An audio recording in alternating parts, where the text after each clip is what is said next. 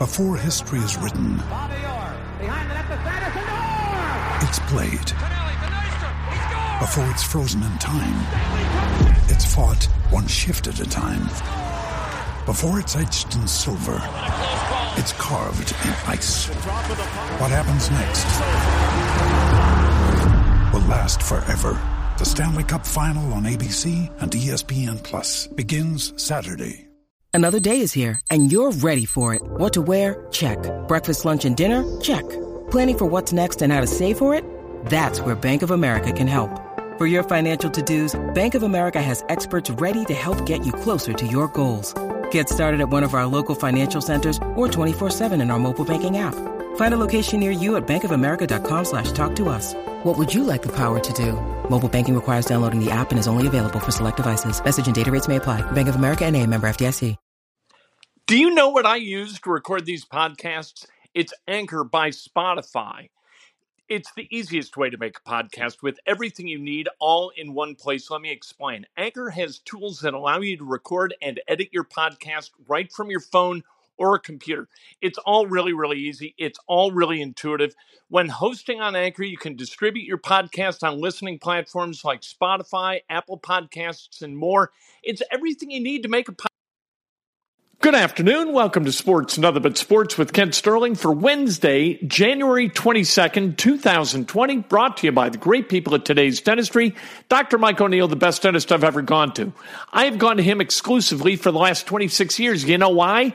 The culture of excellence at today's dentistry. Dr. Mike, great. Everybody there, great. Friendly, wonderful, treat you like human beings. Call them 317 849 2933. The Pacers, they've got the Suns tonight in Phoenix. It's our chance to see Devin Booker. We only get two bites at that apple through the season against the Phoenix Suns. This is the one where we get to see them in Phoenix. DeAndre Ayton playing really, really well for Phoenix. So that game, 9 o'clock, Fox Sports Indiana. I think the Pacers will win out. And if they're going to lose one of these remaining three, they're going to lose tonight. They're going to beat Golden State, they're going to beat Portland, and they're going to come back here with a minimum of three wins. I think they get the fourth win. That win will be tonight against the Phoenix Suns. Last night, bad night for Butler, bad night for Purdue. My God, Illinois just ran roughshod over Purdue at Mackey Arena. They win by a gob. It was a Purdue one point lead at the end of the first half. Second half completely got away from the Boilermakers. The Illini outscored them 50 to 32 in that game. But the most disturbing thing about that game is all of a sudden now I like Brad Underwood. I've always known he was a terrific coach, but now I like him. I wrote about that at kentsterling.com that Big Ten coaches are really, really likable. It used to be that we hated all Big Ten coaches other than Bob Knight, right? If you grew up an Indiana fan, like you hated Lou Henson, you hated Bill Frieder, right?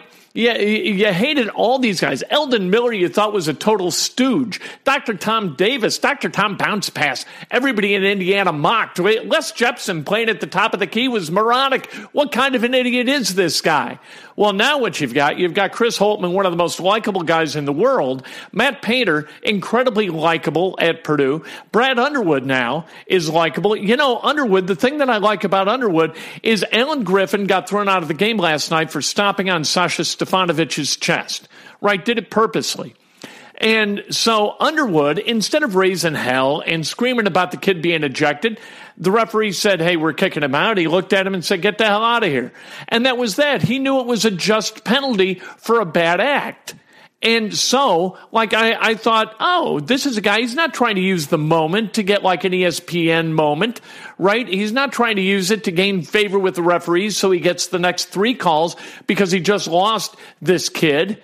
He just acknowledges, yep, right call, guy's gone, goodbye. Then Dan Dakich, who is the analyst on ESPNU last night for that game, does a little bit of an interview with Brad Underwood and says, uh, what would you be doing if you weren't coaching? He said, playing golf. And that's me too. I'd be doing that. If I weren't doing this, I'd be playing golf. Then he says, what are your favorite TV show and movies or your favorite movie and TV show? He says, Caddyshack and Seinfeld. Ding and ding! How the hell can we hate a guy? How can we loathe an, an Illinois coach who shares those traits with us? I like him now. I don't want to mock him. The Big Ten coaches are all really likable guys for the most part. Fran McCaffery, I could do without Richard Pitino too.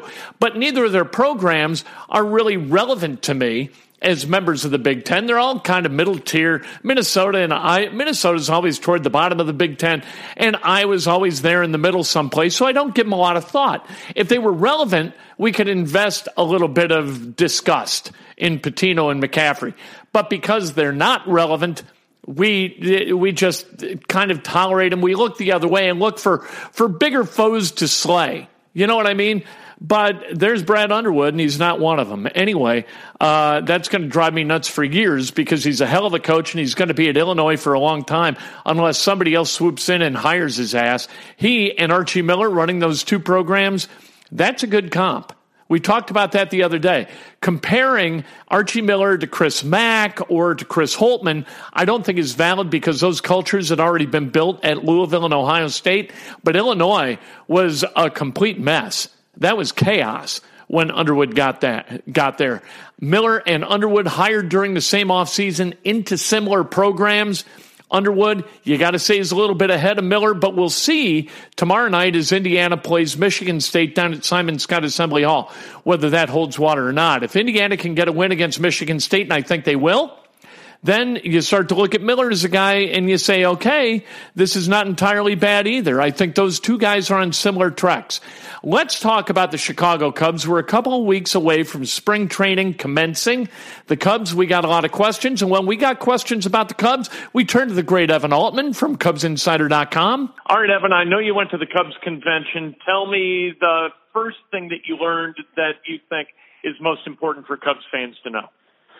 Oh boy, um, there wasn't a whole lot to uh, to really learn, unfortunately, just because you know not much has really happened. Although, you know, I do think what we're seeing in, in a lot of what they talk about is that they're putting a lot of effort, and it's kind of out of necessity. If we talk about the baseball operations side, they are really making a legitimate effort as far as as late as this has come in the process, really beefing up the development structure. Um, I think more particularly on pitching, but we're looking at, and there were some new signings that kind of came out today. There were some that, that led into the convention.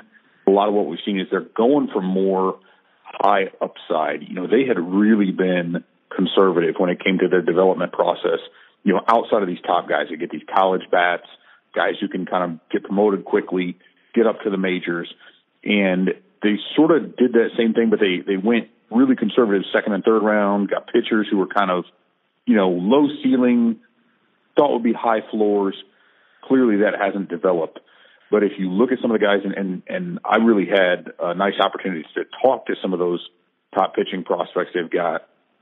They have a lot of these guys now who are more power pitchers who you know should be able to develop pretty quickly over the next couple of years. So I think that was kind of the big takeaway. It wasn't like something they came out really screamed, but there's a lot of trends to that that that they are really putting a, a much better focus on that because you know hey, in the next two years a lot of these core players are going to be gone. A lot of the rotation and their bullpen already has. Uh, we've seen them kind of attrit, or uh, you know there there has been a loss due to attrition, and there will continue to be. So now they're really having to lean on that farm system more heavily than before. And, uh, you know, it seems like there's some things in place that are making it work, but, you know, outside of that, it's kind of the message was sort of, you know, cross your fingers and, and hope this works. Are the Cubs really going to become a franchise that brings guys up and, and nurses guys along and gets productivity out of the guys?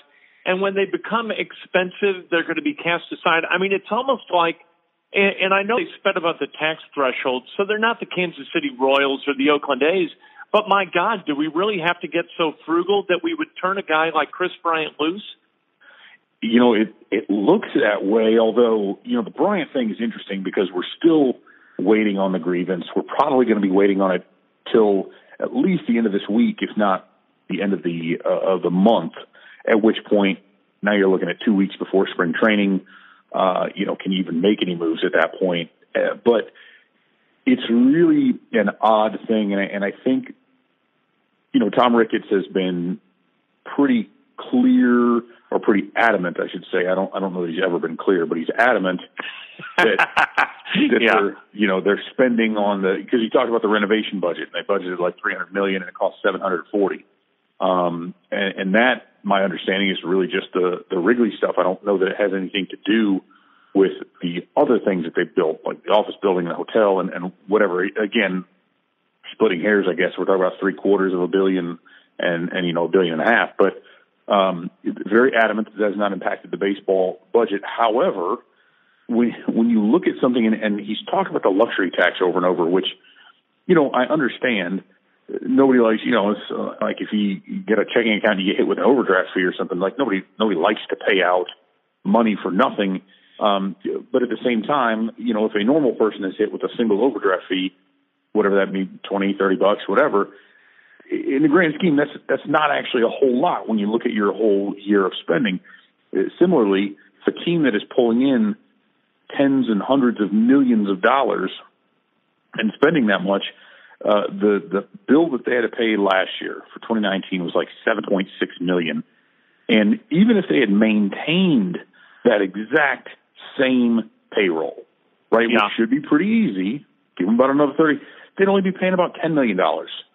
So what's what's 10? There's no way you cannot, and and that's why Tom Ricketts has never. I don't know they don't like to talk financials he's never going to come out and say ten million dollars. He's going to say luxury tax, Right. Because that sounds bigger.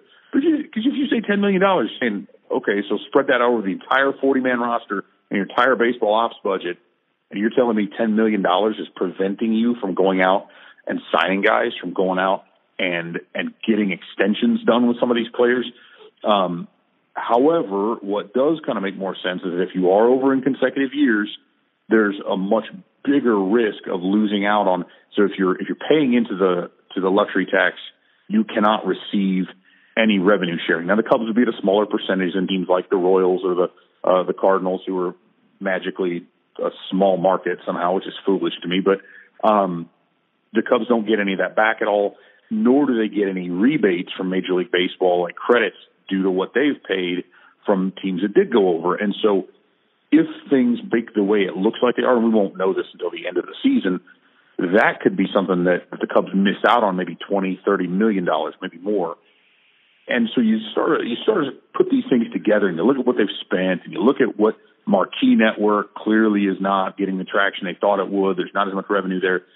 I think it's just a matter of, you know, and it, there's no other way to look at it. It seems like they just don't have the liquidity that they don't want to pay this extra because they either because they can't or it's a, a matter of principle or there's some other things at play because it's foolish that a guy like Kris Bryant, good looking MVP candidate, uh, doesn't you know, goes home and plays board games with his wife, about to be a dad, still only 26 years old.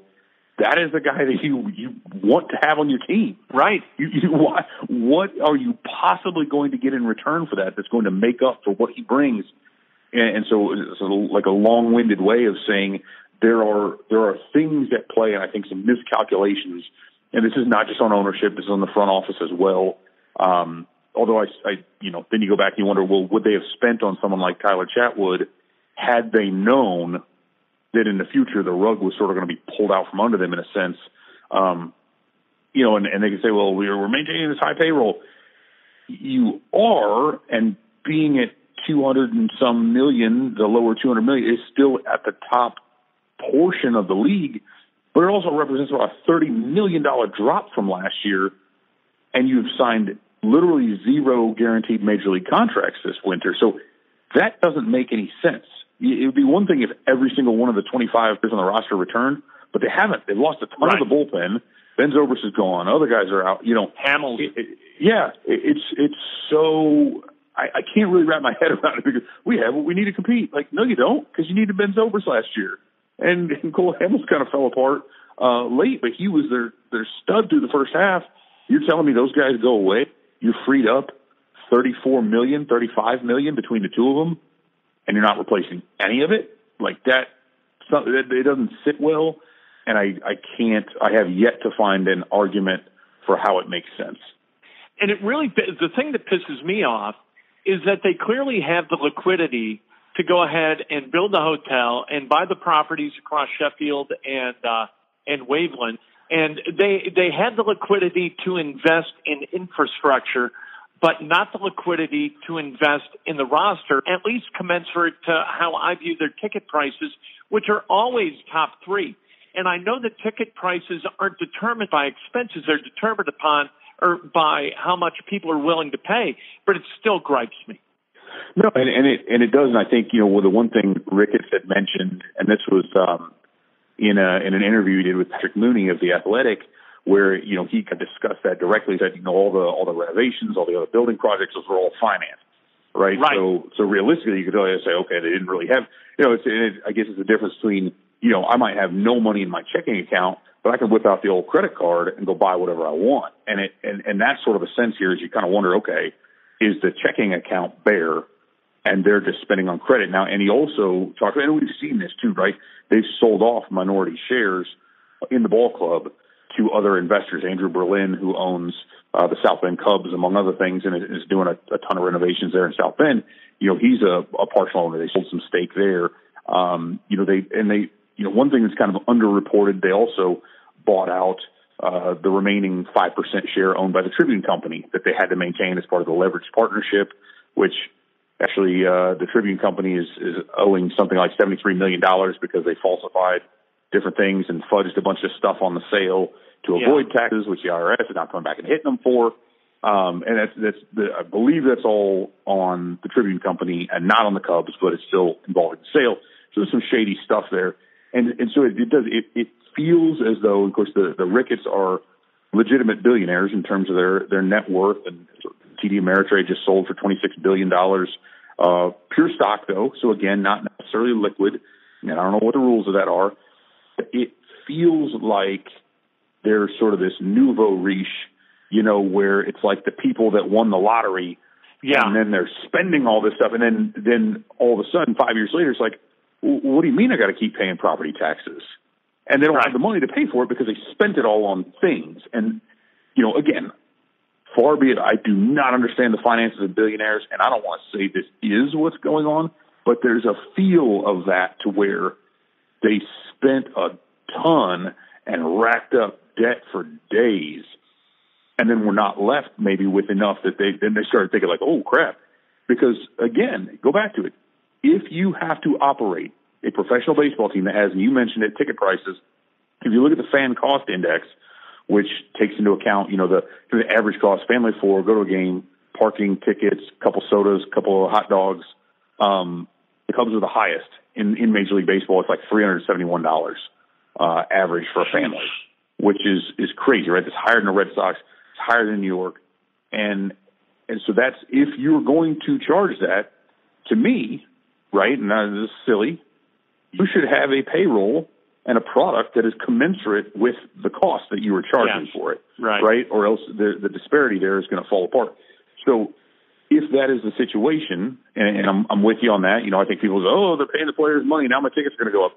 No, the ticket's are going to go up because people are going to pay for them. Um, but the issue then is you cannot come back to us and say we spent seven hundred and fifty billion dollars or million dollars to renovate. We're we're uh, charging you a hundred bucks a, person every time you come in here, but we cannot afford ten million extra dollars in a in a payroll tax. But come on, that, that something about that doesn't fit. You can't come up with an extra ten million bucks on top of this, uh, or an extra twenty or thirty or forty. It it does fit, and something just smells kind of fishy there. And especially because the author of that formula is Tom Ricketts, who on my twit index is at about a billion. Like there, there is no bigger twit in Major League Baseball than Tom Ricketts. So it just bothers me that he keeps lying to us about things. Like I remember in, I think it was in 14 at spring training, he said this is a championship ball club that I, I'm looking at out here, a potential division champion or, or a playoff team or whatever nonsense he was trying to advance towards. It, it just washed away any credibility I ever thought that the guy had. And I have always been low on Tom Ricketts where it came to credibility. So there's that. Um, let's talk about the change in how this team is going to be, be managed, both on the field and off, with Dave Ross rather than Joe Maddon. It sounds like there's going to be a little bit more discipline applied. Yeah, that's definitely what it sounds like, and it's it's kind of. You know, I think a lot of people um, maybe too much so, and, and certainly I don't, I don't want to take anything away from Joe Maddon, um, you know, because that that wouldn't be fair. I mean, his his accomplishments were uh, were pretty obvious, but at the same time, I think we've talked about this before too. Um, there's a shelf life on these guys, and I, and I, I think he yeah. passed his expiry as it was. Right, I, I totally agree with Ken Rosenthal uh, when he wrote a couple months ago that the Cubs waited a year too long. They should have fired Joe Maddon after 18. Um, now they weren't going to do that for various reasons, but I was kind of over it, and it and it clearly. And David Kaplan wrote recently, you know, someone from inside the organization was talking about how they got fat and happy and just completely uh, very complacent. I kind of followed through on on a few of those and looked at some areas where it was really obvious uh, that that was the case. And so, you know, David Ross comes in, and, and you know, let's think about the timeline too. The Cubs overachieved in 15. They met all their expectations, even with the target on the back in 16, and then, you know, got almost swept by the Dodgers and kind of fell apart there toward the end. Completely fell apart at the at the end of the 18 season, and same in 19. What do those first two seasons have in common with this season? David Ross. So you wonder about yeah. accountability and the lack of complacency, and and how much of that was did Maddon change at all, or was he just never that guy? and they had enough of those internal leaders. Had Dexter Fowler and some other guys like that who could police that clubhouse and kind of keep guys on point. And you know, Kyle Schwarber said something really interesting. He was on 670 The Score on Saturday at Cubs convention, and and mentioned that specifically. There's going to be more structure. He said David's going to come in here and, and command respect, more respect. He said, and then he had to come back. Not that Joe didn't, you know, but it's yeah, like, okay, right. hold on, right. you know, you're coming in here saying. So basically, what you're saying is Maddon didn't command the respect of the players. There was no structure. Mark Loretta, the bench coach last year, after interviewing for the manager position, also went on 670 score, said game planning was lacking. There wasn't enough structure to the practices, you know, having guys in their position player groups working out more. The players themselves had to come out at the beginning of last season, and we need more mandatory batting practice. We need lineups to be set further in advance. We, yeah. They were they were crying out for structure and Maddon just wasn't the guy to provide that. So I think those are the things we're going to see. And and I mean, think about it. What happened with the team last year? Defense was poor. Base running was poor. I don't care. You know, people, oh, they're professionals. They need to be able to get. You still need to run through those drills. You still need to work on those things. You still have to have that structure in place, and those those fundamentals need to still be worked on. You, you don't just stop working on that stuff just because you've been in the game for five years so um, yeah, I, I think Ross is going to bring a lot more of that with him, and and the guys he's got on his staff. I think there's going to be a little bit more passion behind those things than just you know Joe Maddon rolling out a batting practice drill from 1973 uh, that, worked back then. You know, you know it was, and it was the same guys. So you you saw guys like Bryant and Rizzo, Schwarber to an ex, uh, an extent, who were really good base runners in 2015 and 2016 become guys who created outs on the bases in 2018 and 2019. So it had to be something internal. The guys didn't forget how to play or they weren't incapable of, of making good decisions. They just became guys who maybe weren't held accountable for their lack of decision making. What about second base? Who's going to be our starting second base you know, it's a, it's an interesting question. That, um, you know, talking at uh, sitting in on the on the down on the farm session. So was the one that closes the the convention on Sunday, and then um, that I really like that one because by that point there's not as many fans, and the security doesn't care as much, so I can just walk up to the media scrum, and they don't right. they don't kick me out for having my not my official. I just turn my pass around the other way, so it just looks official, and then I can I can join in, and nobody cares. Uh, but but Matt Dorey, who's the uh, the senior director of player development. So he, he essentially took over. You know, for for anybody who's listening who cares about it, they moved Jason McLeod out of sort of that that farm director from boss position into more player personnel, and Matt Dorey is essentially overseeing their entire farm system and development. So he talked about you know Hoerner as potentially being a leadoff hitter. Um, you know, and, and being that guy, a lot of people looked at that and said, oh, I don't know, his on base is bad, but a lot of that was also a function of, hey, this is an emergency call up. Hey, kid, they're going to figure you out pretty quick if you let them. So use the A hack, the A swing, they call it, you know, the aggressive big swing, swing early. Don't let them get a book on you. Uh, and, and he was pretty successful with that, but he didn't walk very often. And you need that as a leadoff hitter. So it sounds like they really want him to work in AAA for a while to really be comfortable with those deep at bats, grinding it out, as they said, with two strikes. They also want to try him out in center field, as we know that's kind of a position of need. So I, I would say that Hoerner will probably be up the team during the season at some point, but as things look right now, it's maybe a you know a three-headed monster or, or a two-headed monster, at least like David Bote uh, everybody's going to love hearing the Daniel Descalso. He's still on team. He's going to have to play somewhere. um, so that's a lot of fun. Good lord. You know, Ian Happ is probably going to get some time out there because I, I, I think Happ ends up in, in center field maybe as a starter and maybe a leadoff guy again. Because they just, I mean, without adding anyone, which they haven't and they don't figure to at this point, you gotta, you know, again, you gotta dance with the girl that brung you. Uh, and in that case, unless it's going to be Albert Almora, so, I mean, what they do in center is going to largely determine what happens in second, uh, I think. But then eventually, I, I do believe you see Hoerner take that over. But I, again, I think what they would like is to to let him marinate a little bit because he never should have been up with the team last year. All right. things considered, it was other injuries that caused it. And, and I do think what they would like is to have him finish a little bit more of that development in order to come up and be that leadoff guy and be an everyday player uh, rather than having him try to learn that on the fly in Chicago. But uh, if he comes out and really just has a great spring and kind of makes it one of those things where he forces their hand, it could still be him. I, I really do think that position is in quite a bit of flux right now. Here's what drives me nuts, and, and let's forget about 07 and 08 for a minute because I don't remember who was the leadoff hitter in, in those two years. But if you go back to 84 with Dernier, 89 with Walton, 03 with Lofton, um, and and then Fowler in 15 and 16. The Cubs, when they've got a leadoff hitter who does his job correctly, they win games. They are really, really good. Historically, when they don't have that, they don't win games. I don't understand how this isn't a massive priority to go out. I mean, we got three hitters coming out our ass. Can we get a leadoff hitter who can get to the top of the lineup and kind of set the set the table for the other guys because when you do, the Cubs win.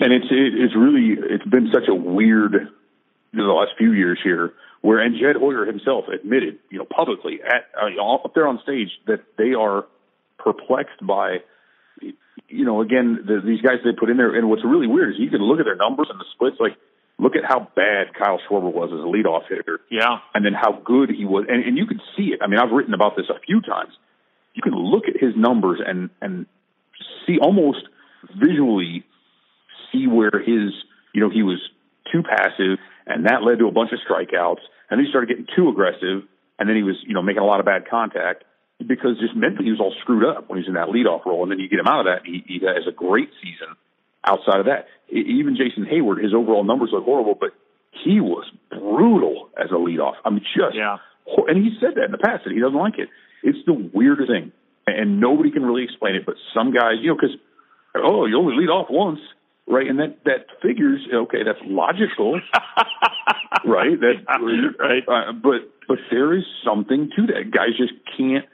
You know, you you have to have someone who's who does not change their approach mentally. Like you should take a guy and he shouldn't be doing anything different. If he's a solid leadoff hitter, you'd put him in the two spot, he'd hit the same. You put him in seven, he'd hit the same. Uh, but the Cubs haven't been able to find that, and they are legitimately perplexed by it. I think, again, knowing that they've got a lack outside of Anthony Rizzo, who seems to be the only one who can actually do well in that, I, I still think it'd be a great idea for them to try to move Kris Bryant up there. Um, you know, they don't have any other options because, again, you talk about a guy who can run well, who, who makes good contact, who walks a ton yeah. Um, and, and, you know, you'd like him to be able to drive in some runs, and that's the problem. People look at his RBI numbers. Well, yeah, if you bat two and you've got crappy leadoff hitters in front of you all the time, of course your RBI numbers. He's essentially a leadoff hitter batting two because nobody's on in front of him.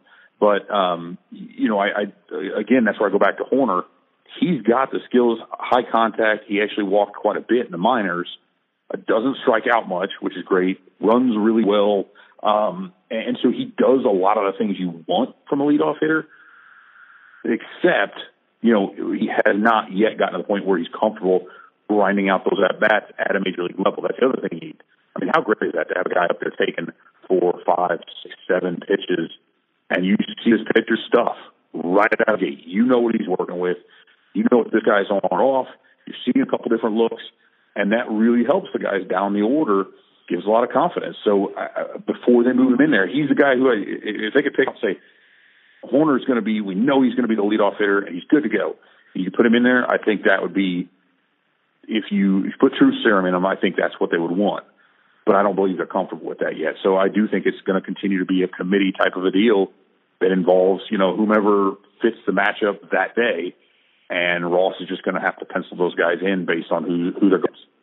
All right, let's talk about your daughter Addison because you were so generous, uh, and and it was it was so nice to see something on Twitter that wasn't, you know, filled with invective or anger, uh, something that was kind of life affirming. Your daughter Adam had some uh, some spinal issues, and she's gone through surgery, and it was very painful. And now she's kind of come through the other end on a lot of that stuff. Update us about how Addison's doing.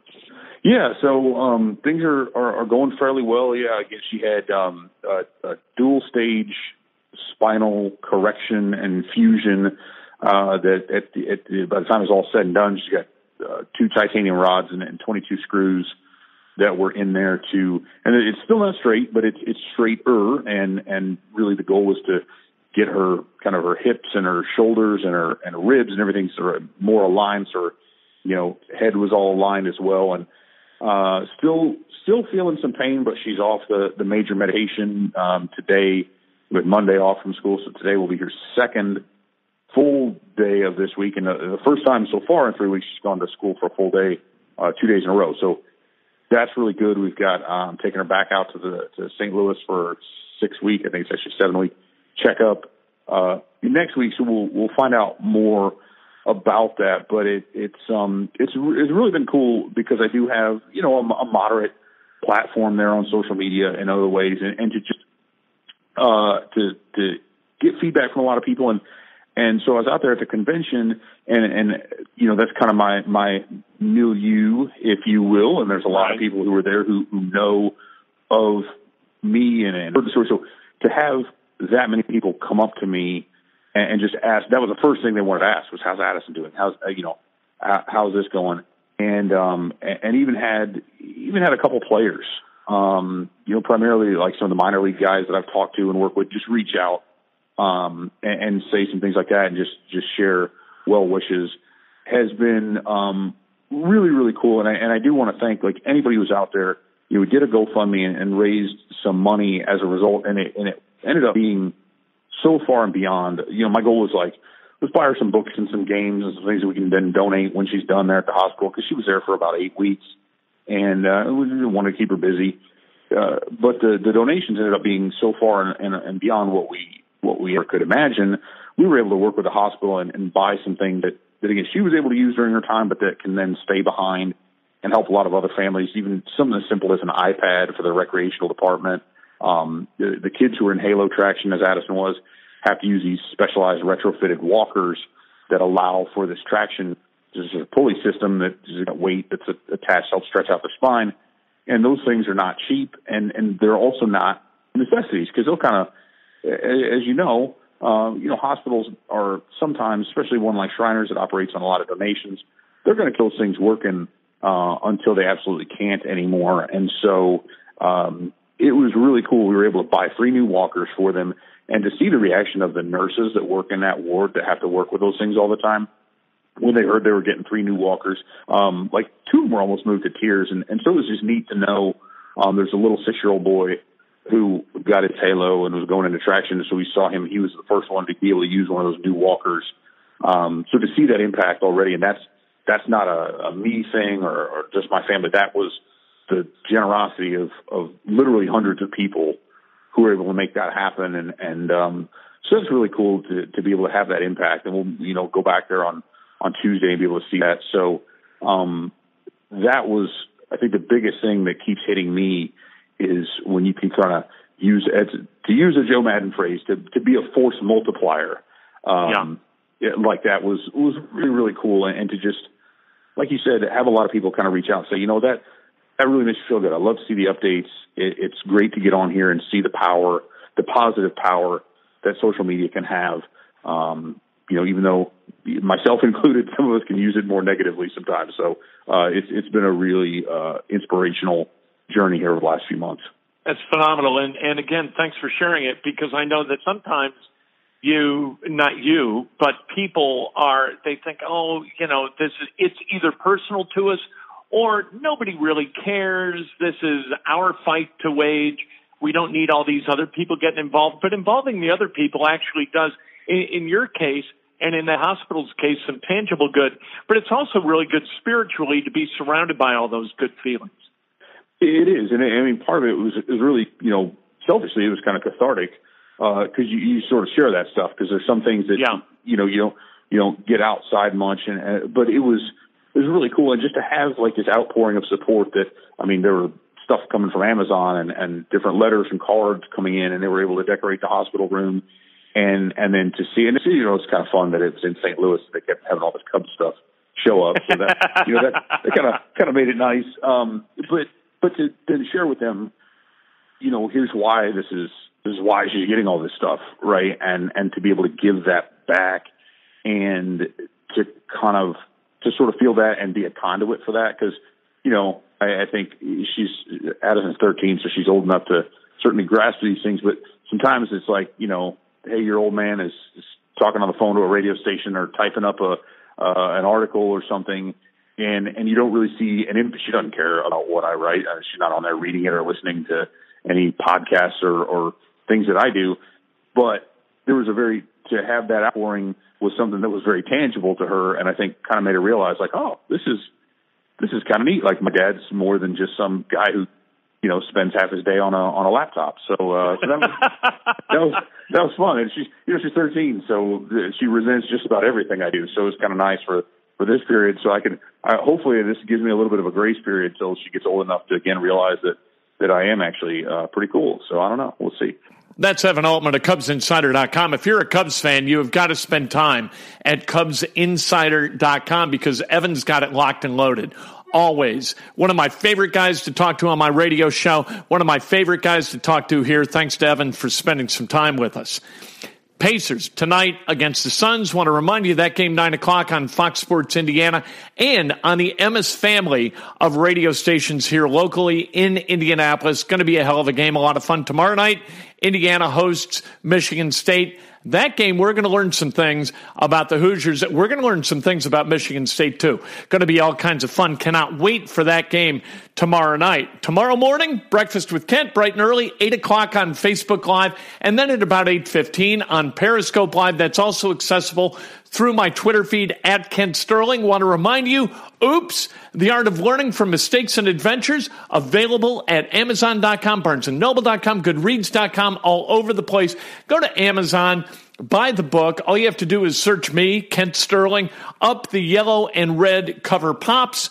Click on it. You can get the ebook, the audiobook, or the hardcover book. Buy them for your friends. This is wonderful toilet reading. If you're a guy, you know what you do on the toilet. You sit there, you either check your emails, you check your texts, you go on Twitter, or you read a book. Some of us read books. If you read a book or you uh, want to read on your iPhone, there Oops is in ebook uh, form. If you drive a lot, the audiobook is terrific. Each of the chapters, individual stories. And so you can pick it up, you can put it down without feeling like you're missing anything. Again, tomorrow morning, Breakfast with Kent. Join me, brought to you by the great people at today's dentistry. It is Ryan here, and I have a question for you. What do you do when you win? Like, are you a fist pumper? a woohooer, a hand clapper, a high fiver. I kind of like the high five, but if you want to hone in on those winning moves, check out Chumba Casino. At ChumbaCasino.com, choose from hundreds of social casino style games for your chance to redeem serious cash prizes. There are new game releases weekly, plus free daily bonuses. So don't wait. Start having the most fun ever at ChumbaCasino.com. No purchase necessary. VGW. Void were prohibited by law. See terms and conditions. 18 plus. Hello, it is Ryan, and we could all use an extra bright spot in our day, couldn't we? Just to make up for things like sitting in traffic, doing the dishes, counting your steps, you know, all the mundane stuff. That is why I'm such a big fan of Chumba Casino. Chumba Casino has all your favorite social casino style games that you can play for free anytime, anywhere with daily bonuses. That should brighten your day a little. Actually, a lot. So sign up now at chumbacasino.com. That's chumbacasino.com. No purchase necessary. VGW. Void were prohibited by law. See terms and conditions. 18 plus.